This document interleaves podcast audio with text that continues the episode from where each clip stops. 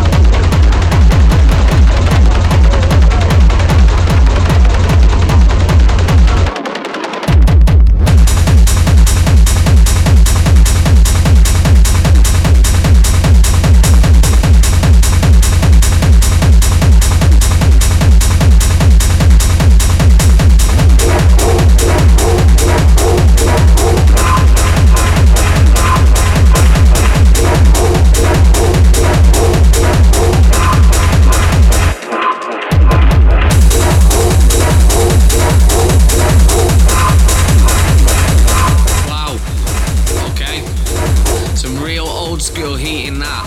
Absolutely loved it. All take. Round of applause for that, pal.